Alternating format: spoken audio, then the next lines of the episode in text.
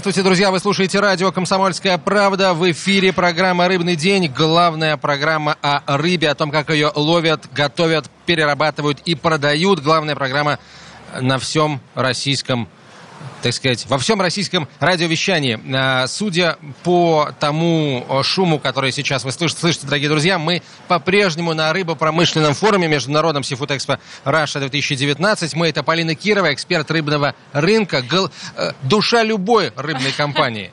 И Антон Челышев, конечно.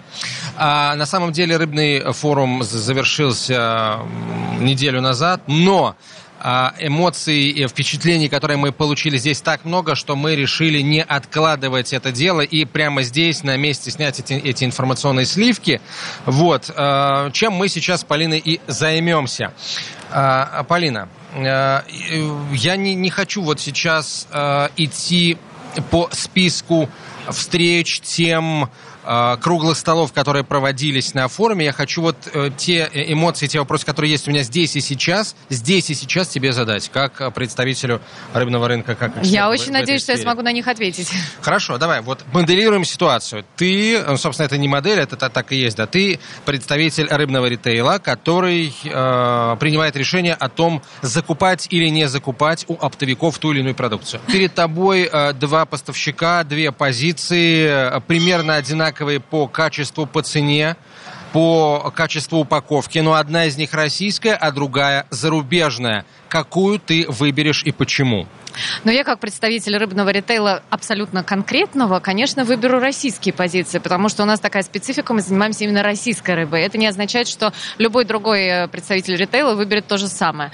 Я считаю, что российская рыба – это наше национальное достояние, это тот ресурс, который нужно продвигать, это то, что э, полезно, то, что приносит нам э, здоровье и, в общем-то, кучу макро- и микроэлементов. И для меня выбор не стоял бы, но для другого ритейла, особенно для Усложним федерального... задачу. Если ты видишь, что зарубежная продукция, пусть не намного, но лучше российской, а может быть дешевле, да, при прочих равных. Может быть, она подороже, но действительно лучше. И есть больше шансов, что именно ее будет выбирать потребитель. Ну, смотри, если у меня уже есть какая-то обратная связь, может быть, какой-то срез по потребительскому спросу, то тогда я выберу то, что, в общем-то, больше понравится именно потребителю. Если же эта продукция заведомо более качественная, я могу сразу увидеть, что это ну, тот товар, который, э, скажем так, более высокого диапазона, то, скорее всего, мы возьмем тот товар, который ну, более качественный. Другой вопрос просто, что этим занимаются в основном закупщики, а, и у них есть и другие критерии. Есть технологические задания, по которым, а, собственно, и выбирают продукцию. Там прописаны там прописано очень большое количество разных факторов. Это может быть, э, например, там, присутствие сгустков крови, размер там, брикета, а, цвет этого брикета, присутствие, ну или отсутствие соответствия там, костей, хрящей, там, ну и так далее, и так далее. То есть это очень большой такой список вообще критериев, по которым отбирается продукция. Это не только то, как мне кажется, да, что вот, вот этот продукт будет лучше или хуже. Тогда давай поговорим о вот на какую тему. Очень многие э, представители, в частности секции, которая проводила «Комсомольская правда», жалуются на то, что, э, к сожалению, Россия э, очень серьезно отстала в вопросах продвижения рыбной продукции. Но это действительно так. Мы ее э, в масштабах всей страны государство э, ее не продвигает. Да, то есть ешьте рыбу, лозунг призыв ешьте рыбу, он не звучит. Ну и тем более ешьте российскую рыбу, он тоже не звучит, к сожалению. За рубежом, а, в зарубежных странах, где столь же богатые а, рыбные ресурсы, столь же богатые рыбой, скажем, водные ресурсы, а, сколь богаты они у России, существуют программы продвижения рыбной продукции. И понятно, например, почему наша рыба отлично идет, отлично покупается зарубежными потребителями, отлично идет на экспорт. Просто потому, что там рыбу есть привыкли, знают, что это такое, как, э, как и почему и так далее. А в России этого нет. Но, тем не менее, зарубежный поставщик находит своего покупателя в России. Чем он берет? Ну, во-первых, это э, наш покупатель к этой продукции уже привычный, скажем так, разогретый. То есть, например, норвежская семга и форель – это то, что мы привыкли покупать. Мы любим вот эти вот прожилки жирные, любим это э, покупать на завтрак. И вот это вот продуктовое эмбарго с 2000, 2014 года, оно, конечно, во-первых, сильно сказалось на специфике продукта, потому что вроде как мы уже оттуда не поставляем, и э, должны, конечно, как сказать, переориентироваться там на нашу промысловую дальневосточную рыбу, но она более сухая, например. То есть уже потребитель эту разницу видит. То есть первое, что сделали э, наши иностранные коллеги, это они обучили и приучили нашего покупателя. То есть они рассказали о том, что есть рыбу на завтрак, это правильно, это полезно, это хорошо. А о том, что эта рыба, например, выращенная, не промысловая, они как бы очень тактично умолчали. Ну и второе, это, конечно, формат продвижения и э, формат позиционирования этой рыбы не как дешевого продукта, а именно как продукта полезного, правильного, модного. Э, и количество денежных средств, вложенных в рекламные кампании, да, ну, сильно разнится между нашими иностранными коллегами и тем, что мы видим на российском рынке сейчас. То есть ты хочешь сказать, что э, зарубежные компании больше рекламируют свою рыбу на российском рынке? Да, конечно. У нас же все-таки огромный потенциал, у нас огромный рынок. Мы можем есть рыбу гораздо Но больше. Я не, прости, я не вижу этой рекламы, рекламы зарубежного, рыбы зарубежного производства а, в общем доступе. Я не чувствую ее сейчас влияния на нет, себя. Нет, потому что сейчас у нас действует продуктовая эмбарго, как я только что сказала, с 2014 года. И, конечно, сейчас, ну, ни одна, в общем-то, скажем так, адекватно размышляющая там э, компания иностранная, она не будет вкладывать деньги в рынок, на который она не может поставлять. Но до этого, если ты вспомнишь, э, семгу и форель активно рекламировали и по телевизору, и по радио, и э, во всех СМИ, и везде вот эта вот компания просветительская, она присутствовала. Другой вопрос просто, что с 2014 года уже 5 лет, да, у нас все-таки эта продукция либо идет в обход, скажем так, эмбарго, да, а, либо находятся субституты, Мы неделю назад которые... рассказывали, да, да, из Беларуси пришла картошка фри, которая оказалась да, да, да, да, да, вот а, именно икрой она. лососевых рыб и брюшками. Ну, видимо, это икра, которая шла к нам откуда-то из Скандинавии. Ну, вот я именно об этом, да. Поэтому до вот этого продуктового эмбарго а, у нас была абсолютно, ну, такая сильная, в общем-то, мощная рекламная кампания. Я буду тебе задавать всякие разные каверзные вопросы. Ты, отвечая на предыдущий, несколько скептически отнеслась, а, пожурила потребителей потенциальных, которые не сообщили о том, что их рыба аквакультурная, а не э, выращенная, то есть не выловленная в, в, в открытом Я океане. пожурила производителей, которые об этом как бы... Ну, пожурила тем не менее. То есть э, что это означает? Означает ли это, что все-таки аквакультурная рыба а, пока не может э, сравниться с э, дикой в показателях качества, нутриентного состава и прочее, прочее. А, или все-таки это, это пропасть уже не пропасть? Я считаю, что это уже не пропасть, это мое личное мнение. Я ни в коем случае там не технолог, не производственник, а, но эта пропасть сокращается. И, конечно, если есть э, выбор, например, у потребителя между промысловой рыбой и аквакультурой, скорее всего, сейчас он будет выбирать, ну, было бы логично, если бы он выбирал именно промысловую. Но за аквакультурой будущее. Это... А, Почему? Потому что мы дикую всю выловим?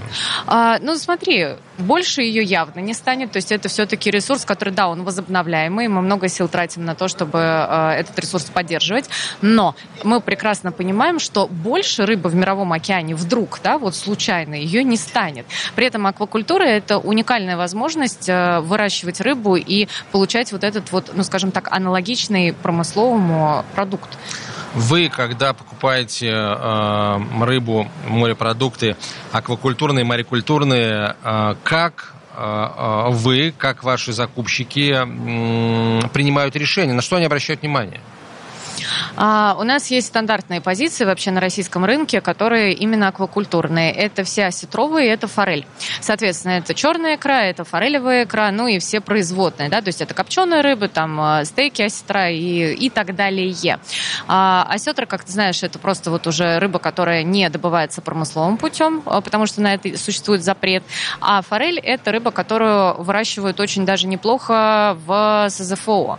И она пользуется, честно говоря, таким очень-очень достойным спросом, потому что на нее есть свой собственный покупатель, который привык именно к форелевой икре и э, приобретает именно ее. Поэтому вот эти вот две позиции, две категории, да, назовем это так, э, они стабильно присутствуют в нашем ассортименте и, в принципе, э, ну, в федеральном ритейле тоже, тоже можно их найти.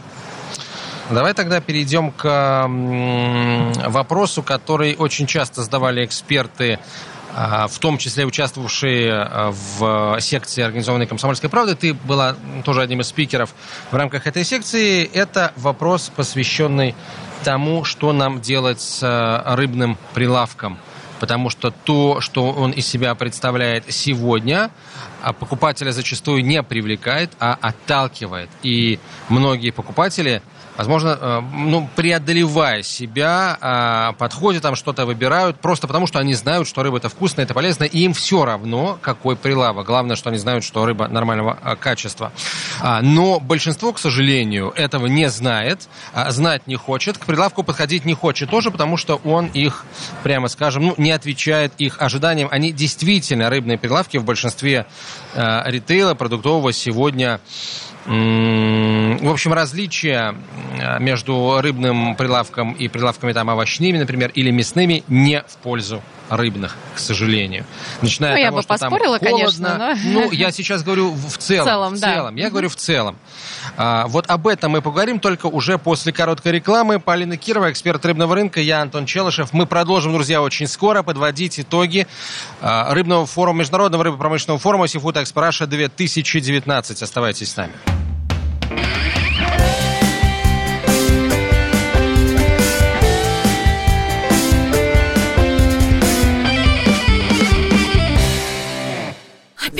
Собрался? Тебе лишь бы из дома уйти А я опять должна дом сидеть, да? Ты только о себе и думаешь Жена опять против? Бери ее с собой на рыбалку «Радио Комсомольская правда». Вас ждут развлечения для взрослых и детей, призы и подарки, много музыки под открытым небом и, конечно, отличная рыбалка. Встречаемся 3 августа в парк-отеле «Орловский». Приезжай с семьей на рыбалку «Радио Комсомольская правда». Регистрация уже открыта на fish.kp.ru 0+.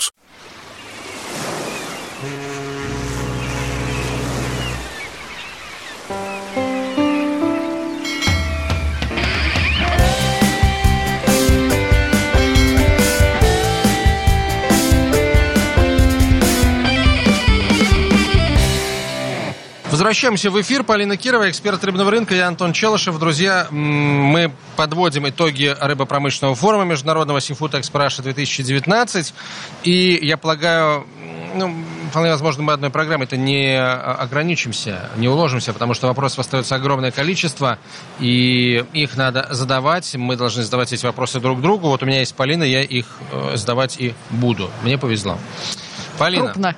Крупно повезло, да. Что делать э, с рыбным прилавком, который, э, ну, прямо скажем, магнитом для покупателя не является?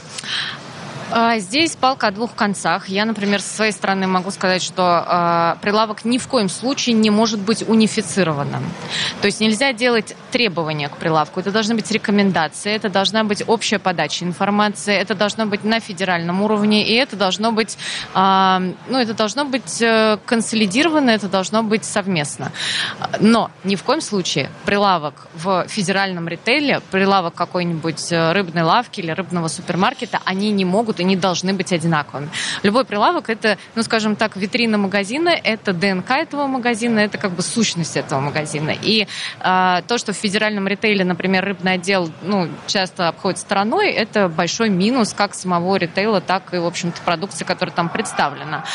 И э, то, о чем мы говорили, в том числе вот на секции «Комсомольской правды» э, на форуме, это то, что нужно что-то делать с выкладкой, а, потому что сейчас нету, опять же, общих, общего какого-то формата ни по ценникам, ни по категориям. То есть, например, можно же разделить в рамках одного температурного режима продукцию на категории не только вот э, там из серии свежемороженое, там еще какая-то, а это могут быть секции, например, Дальнего Востока, Крыма, а, сибирская рыба, астраханская рыба, мурманская рыба. То есть, как минимум, человек, который подходит к витрине, он уже сможет сориентироваться, грубо говоря, по карте России. Это там один из миллионов вариантов. Можно э, сегментировать по типу питания, по типу диеты. Это может быть спортивное питание, это может быть э, подходящее для детей. То есть, соответственно, покупатель, который приходит, он уже нативно понимает, как бы к какому, ну, скажем так, какой части витрины ему нужно подходить. А, также это может быть по типу приготовления. Например, рыба рыба идеальная для жарки, для варки, для засола и так далее. То есть ты подходишь к витрине и сразу понимаешь, что происходит. На сегодняшний день даже федеральный ритейл недополучает прибыль, потому что он не понимает, как ему работать с этим продуктом. Это касается и продавцов, и вот этих вот общих правил, и каких-то даже не нормативных актов, да, но просто общих рекомендаций к тому, что с этим делать. Соответственно, наш покупатель, наш любимый потребитель, он тоже недополучает качественную рыбу, в том числе российскую, в должном объеме. А, что касается э, ценников, тоже отдельная история абсолютно. Есть охлажденная рыба, есть дефрост. Естественно, на э, самих ценниках чаще всего мы видим там, например, рыба охлажденная дальневосточная. Да? А, это не всегда является правдой, я бы даже по-другому сказала, это далеко не всегда является правдой. И это тоже нужно прописывать. Это должно быть э, регламентировано, это должны быть, ну, должны быть какие-то рекомендации общие, причем по подаче этой информации. И для продавцов тоже имеет смысл создать э, определенный формат обучения. А, об этом тоже говорилось на секции, что хотелось бы, чтобы даже линейный персонал был, э, скажем так, очень хорошо подкован. Кто должен этому обучать? Кто должен заниматься обучением продавцов, вот тех людей, которые непосредственно у прилавка стоят и рассказывают потребителю. По сути, от них зависит, купит человек рыбу или нет. Они главное оружие в борьбе за умы и за желудки сомневающихся сомневающихся, но переходящих на сторону добра, добра наверное, да. да, покупателей. А, помимо самих продавцов, это, конечно, и полка, и витрина. То есть, ну, не стоит об этом тоже забывать. Продавцов обучают, и федеральный ритейл обучает своих продавцов, и мы обучаем своих продавцов. А, и, например, там любая там крупнооптовая компания, она тоже обучает своих менеджеров и дает им определенную информацию по продвижению этого товара. Но общей канвы э, на федеральном уровне на данный момент пока что нет. Хотя э, представители университетов говорят, что у них есть разработанные программы, которые они э, предлагают и которые они активно презентуют, как выяснилось, федеральному агентству. Но на данный момент пока что вот какой-то, скажем так, какого-то сотрудничества в этом плане пока что нет. Слушай, есть такое понятие, как корпоративный университет, да? Да. Это учебный центр. В рамках одной организации, да. Почему бы представителям бизнеса, э, ну, того же продуктового ритейла, не внедрить просто в работу, в программу обучения э, в этом корпоративном университете для своих продавцов уроки по продаже рыбы? Так Или, может быть, увеличить дело. их часы? Они есть, они есть, но просто они качество. настолько... Да, вот именно вопрос качества, потому что, ну, грубо говоря, ты, например, генеральный директор там огромного супермаркета, у тебя 3000 наименований, а то и 33 тысячи наименований, но ты же явно не знаешь досконально про каждый из них вот все все-все-все. Понятное дело, что э, по той же рыбе, которой, ну, вообще-то достаточно много, э, ты не сможешь сделать какое-то обучение вот унифицированное и идеальное, да, по всем там своим позициям. Тебе нужна какая-то общая канва, которая должна быть тебе предоставлена.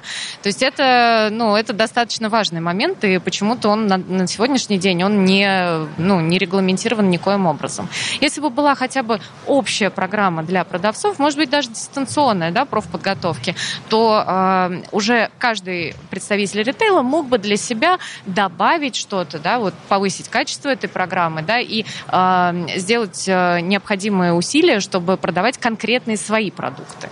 Хорошо. Э, есть множество, на самом деле, инструментов. Например, э, часто поставщики отправляют своих представителей в крупные магазины, они стоят возле полок с товаром или, например, возле каких-то отдельных э, дополнительных рекламных конструкций, рекламных полок, и э, иногда просто раздают товар, да, устраивают дегустацию, но ведь они могут, не устраивая дегустации, просто рассказывать об этом.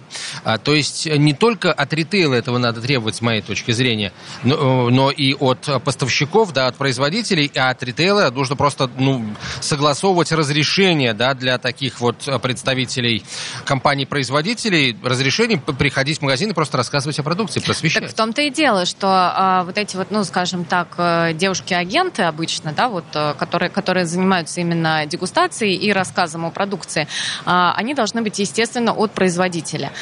Я повторюсь, что мы говорим о консолидированной общей программе, в которой принимают участие все звенья нашей цепочки. Это не может быть только ритейлер, это не может быть только производитель, это не может быть только государство. Это должно быть все вместе. А, если каждый делает это по отдельности, получается то, что мы видим сейчас. Где-то какой-то продавец знает там что-то про сельдь, где-то знает что-то про скумбрию, где-то что-то там про икру услышал. А, и в рамках, например, одного магазина нормально да, торговля происходит, а как только его берут, например, в какое-то другое место, где торгуют уже, ментаем? А, ну, ну, нет, где просто торгуют там креветками, например, да, он про эти креветки ничего не знает. То есть общей подготовки нет. Будем готовить. Ну, э, иначе никак, к сожалению, это, это делать, это делать нужно. А, потому что у этой палки есть еще и третий конец. А, мы знаем, что на заре, так сказать, э, становления а, капитализма в нашей стране, ну, может быть, даже не на заре, а вот в тучные нулевые, когда денег у народа потихоньку стало побольше, да, э, имело место впаривание, да, вот эту болезнь по мере роста а, компетенции по продвижению рыбы нам нужно а, не то, что преодолеть, нам нельзя ею заражаться в принципе, да, говорить о впаривании в вопросах рыбы. То есть человек должен сам захотеть. Да, вот именно, он должен сам захотеть, это должен быть тот продукт, который хочется покупать, который хочется потреблять, который модный, который вот, ну, интересный. Что делать с обманом? Мы, ты не первый, э, не первый эксперт, который сегодня, а, вот в течение эфирного дня, а, мне жалуются, мне и нашим слушателям жалуются на то, что есть продавцы, которые продают, а, ну, самый наиболее распространенный случай – это дефрост под видом охлажденки. Да, конечно как, как отучить врать? Наказывать за это как-то, я не знаю. Э, Роспотребнадзор вызывать моментально. Как? Но это вот как раз к вопросу о том, что для каждого э, ценника должна быть разработана общая рекомендательная схема. Э, это вот конкретно по дефросту и по охлажденке это может быть даже ограничением и запретом на использование, там, например, слова охлажденная рыба, э, если рыба является размороженной. Э, да, это обман потребителя, это, ну, это абсолютно такое, на мой взгляд, неправомерное действие, да, но пока что не в юридическом поле, а скорее так вот в моральном. Я не понимаю, почему э, добросовестные участники рынка не борются с этим. Ведь правильно сказал один из экспертов, который у нас здесь был, э, э, не помню, к сожалению, кто конкретно, уважаемый человек совершенно точно, он, к нам другие не ходят, он сказал, что, ну, это очевидно, да, человек, который один, которого один раз обманули, которому продали, так сказать, размороженного ментая, дефростированного под видом охлажденки, а, и он его готовил как охлажденную рыбу, да, а не как размороженную, потому что есть, тем не менее, нюансы определенные, он же потом не будет покупать ментай вообще ни у кого, ни у левых продавцов, ни у тех, кто честно называет вещи своими именами. И это урон, да, это колоссальный урон рынку. Человек не, не, не просто там заработал какую-то э, э, свою маржу небольшую, продав э, там этот фунт или два фунта этого ментая, но э, ущерб измеряется... Ну и подрывает, да, доверие к отрасли. Гораздо большими суммами. Да. Почему? Да. Почему это происходит? Нет, не почему это, почему это происходит, понятно, как бы э, впаривают, обманывают и, самое главное, вместо просвещения занимаются, наоборот, развращением или вызывают отвращение в итоге к рыбе у потребителя. Почему э, нормальные участники рынка не борются с этим, Полина? Вот, вот каким будет мой следующий вопрос. Полина Кирова, эксперт рыбного рынка в э, эфире радио «Комсомольская правда», как обычно, каждый четверг. Мы продолжим, друзья, через несколько минут. Не переключайтесь.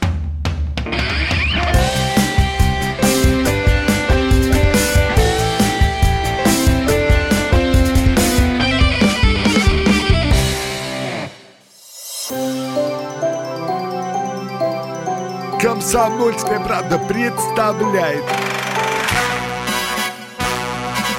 Как тебя зовут? Давид Шнейдеров Давид. Почему тебя назвали Давидом? Мама говорила, что звезда родилась. Давид, мы делаем тебе предложение, от которого невозможно отказаться. Синяя или красная таблетка? Я возьму большой куш. Окей, тогда ты пустишься во все тяжкие. Мы всегда платим долги. Самые лучшие фильмы и сериалы по субботам в 9.00 с Давидом Шнейдеровым. Целых два часа смотрим кино по радио.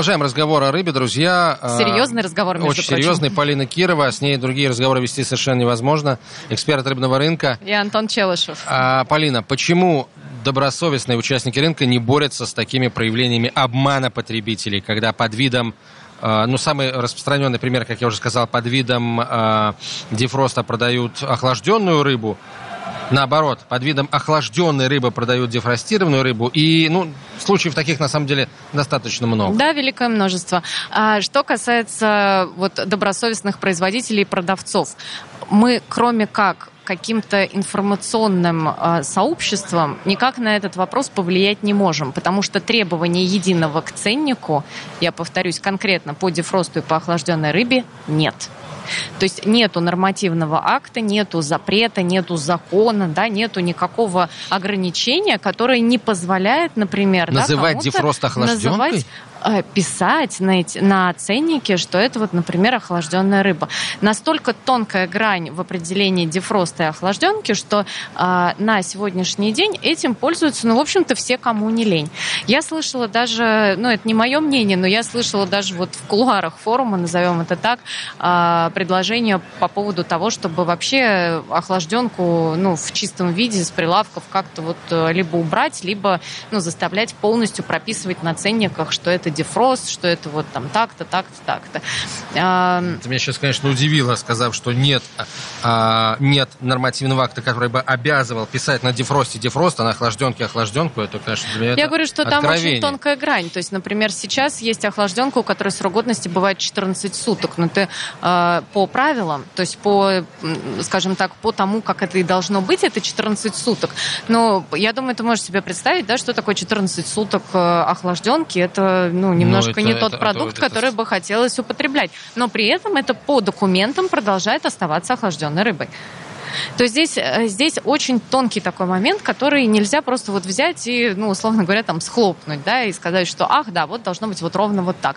Необходимо разработать именно программу, а, по которой будет э, сделана специальная нормативная база для тех же самых ценников. Совершенно точно. И если она появится, просто ну, не будет уже, наверное, необходимости такой а, выдавать дефрост за охлажденку, там длительное время его размораживать, как-то а, сделать похожим на охлажденную рыбу, делать таким холодным и мягким. А, рыба будет продаваться в замороженном виде. Это м, лишняя, но очень важная гарантия того, что она а, будет надлежащего качества, что она ни разу не размораживалась. Да, и хотелось бы, конечно, чтобы у нас на прилавках была только честная продукция, только качественная продукция и только та продукция, которую ну, не страшно купить себе, своим детям, да, и порекомендовать там своим родителям.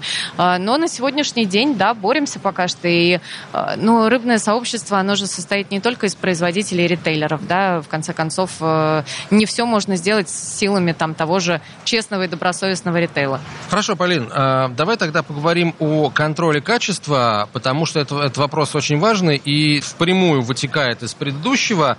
А, Ведь есть система Меркурий, которая позволяет отслеживать э, перемещение сырья э, от момента вылова до момента продажи в магазине. И, э, казалось бы, все очень прозрачно должно быть.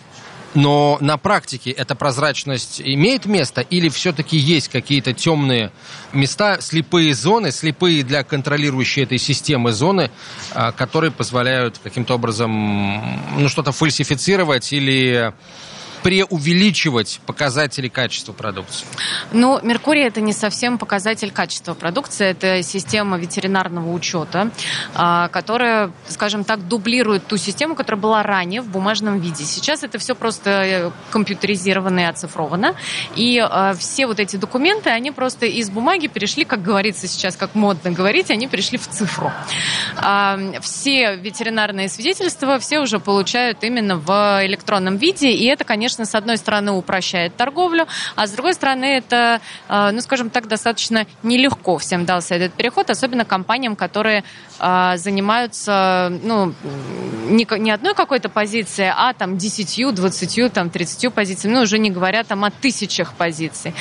Вот, а сказать, что это как-то влияет на качество, нет, я не могу, э, потому что Меркурий, он просто показывает путь от добычи до прилавка. Ну хорошо, если я не прав, а поправь меня. А, Если продукт попал к, условно говоря, там, производителю, а, то есть попал к производителю, к переработчику, потом отправился в магазин, там, к оптовику, в итоге в магазин. Если он ни на каком из этапов не выбыл, да, да. за ненадобностью, да, или там потому что испорчен, это значит, что он качественный, с ним можно и нужно работать дальше. Он, это не значит, что он качественный, это просто означает, что он э, был добыт там-то, там-то, таким-то добытчиком, там, в такой-то период времени. Его срок годности такой-то, такой-то. Потом, э, опять же, этот документ показывает, куда дальше поехало это сырье, там, к переработчику, например, да, переработано такого-то, такого-то числа, таким-то, таким-то переработчиком, там-то, там-то, срок годности такой-то. Дальше он попадает, ну, например, там, на склад на какой-то, да, его переместили по бумаге на склад,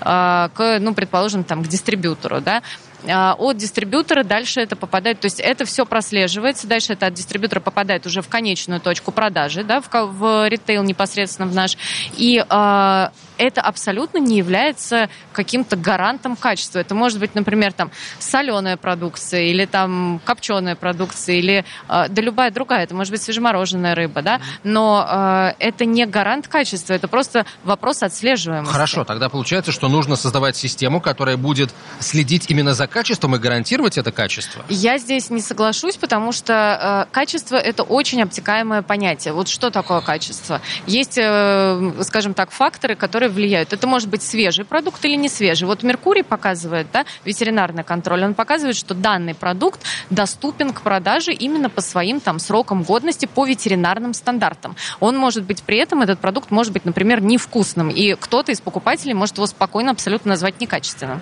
Ну, э, когда я говорю о качестве, я имею в виду там э, набор характеристик потребительских свойств этого товара а, минимальный, да, минимальный, который позволяет этому товару находиться на полке и соответствует там определенному сорту, да? Да, именно вот по ветеринарным критериям, да, по общепризнанным, да, по нашим российским ветеринарным критериям, да, система Меркурий это отслеживает. Но потребителю может это нравиться, не нравиться, Нет, нравится, или не там по вкусу, или как-то не подходить. не нравится. Но, да, это значит, счастливые что люди. Некачественная, да.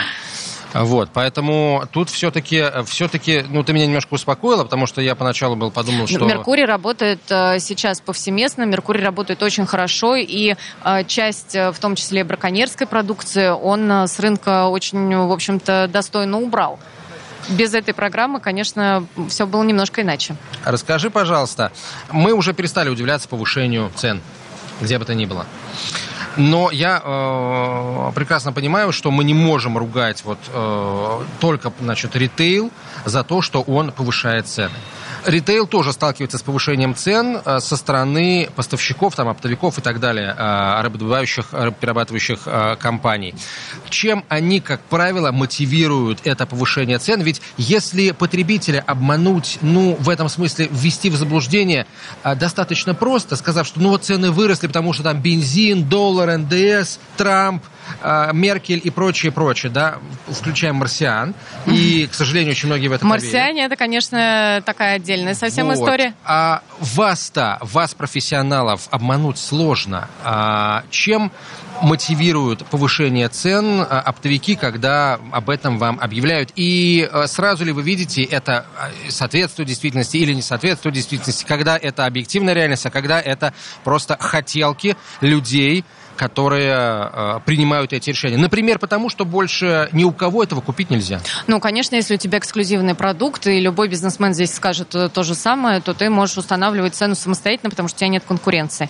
А, ни ритейлеры, ни, ни производители, ни добытчики святыми не являются. Это все всем тоже понятно. Как бы каждый из нас э, пытается получить максимальную прибыль из того, что имеет. А, есть сезонность продукции, которая влияет на цену. А, есть фактор, который касается, э, скажем так, вылова, э, потому что ты, например, рассчитываешь как добытчик там на один вылов, да, получаешь абсолютно другой, да, он может быть там в разы меньше, он может быть в разы больше, это тоже очень сильно будет влиять на цену. И, конечно, третье – это международный рынок, э, на который мы очень сильно ориентируемся, потому что все-таки экспортная составляющая у нас достаточно большая, и если есть возможность, как сказать, продать это вот, ну, по более выгодной цене, то, конечно, на внутреннем рынке это тоже отражается. А я спасибо большое. Я немножко о другом хотел спросить. Часто ли вы сталкиваетесь с необоснованным повышением цен со стороны поставщиков? Ну, так как я нахожусь в, ну, внутри этой отрасли, то я никакое практически повышение не считаю необоснованным. Оно по той или иной причине имеет место быть и имеет э, под собой какую-то базу и основание. Такого, что просто вот вдруг э, упала с неба какая-то цена, такого не бывает. Этому всегда предшествует ряд моментов, и а, если просто это не те, которые я назвала факторы, да, то тогда возникает гораздо больше вопросов. То есть, а вдруг, а почему? То есть у вас сегодня такая цена. Но всегда, это, это не всегда не просто так. Есть определенный рынок, и если вдруг ты оказываешься вне этого рынка по той или иной причине, то, естественно, у твоего покупателя будет много вопросов. Полин, на этом у меня, ну, конечно, вопрос мои не иссякли, но время у нас заканчивается. Спасибо тебе огромное. Тебе Полина спасибо. Кирова, эксперт рыбного рынка. Вот теперь мы с Полиной поработали на международном рыбопромышленном форуме Seafood Expo 2019 на первом, но, будем надеяться, не на последнем. Полина, спасибо тебе. Да, и тебе спасибо. Это был Антон Челышев в студии. И Полина Кирова, эксперт рыбного рынка. До свидания, друзья. До встречи через неделю.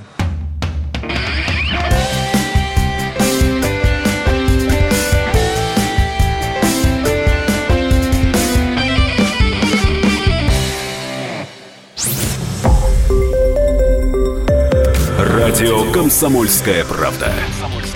Более сотни городов вещания и многомиллионная аудитория. Калининград 107 и 2 FM. Кемерово 89 и 8 FM. Красноярск 107 и 1 FM. Москва 97 и 2 FM. Слушаем всей страной.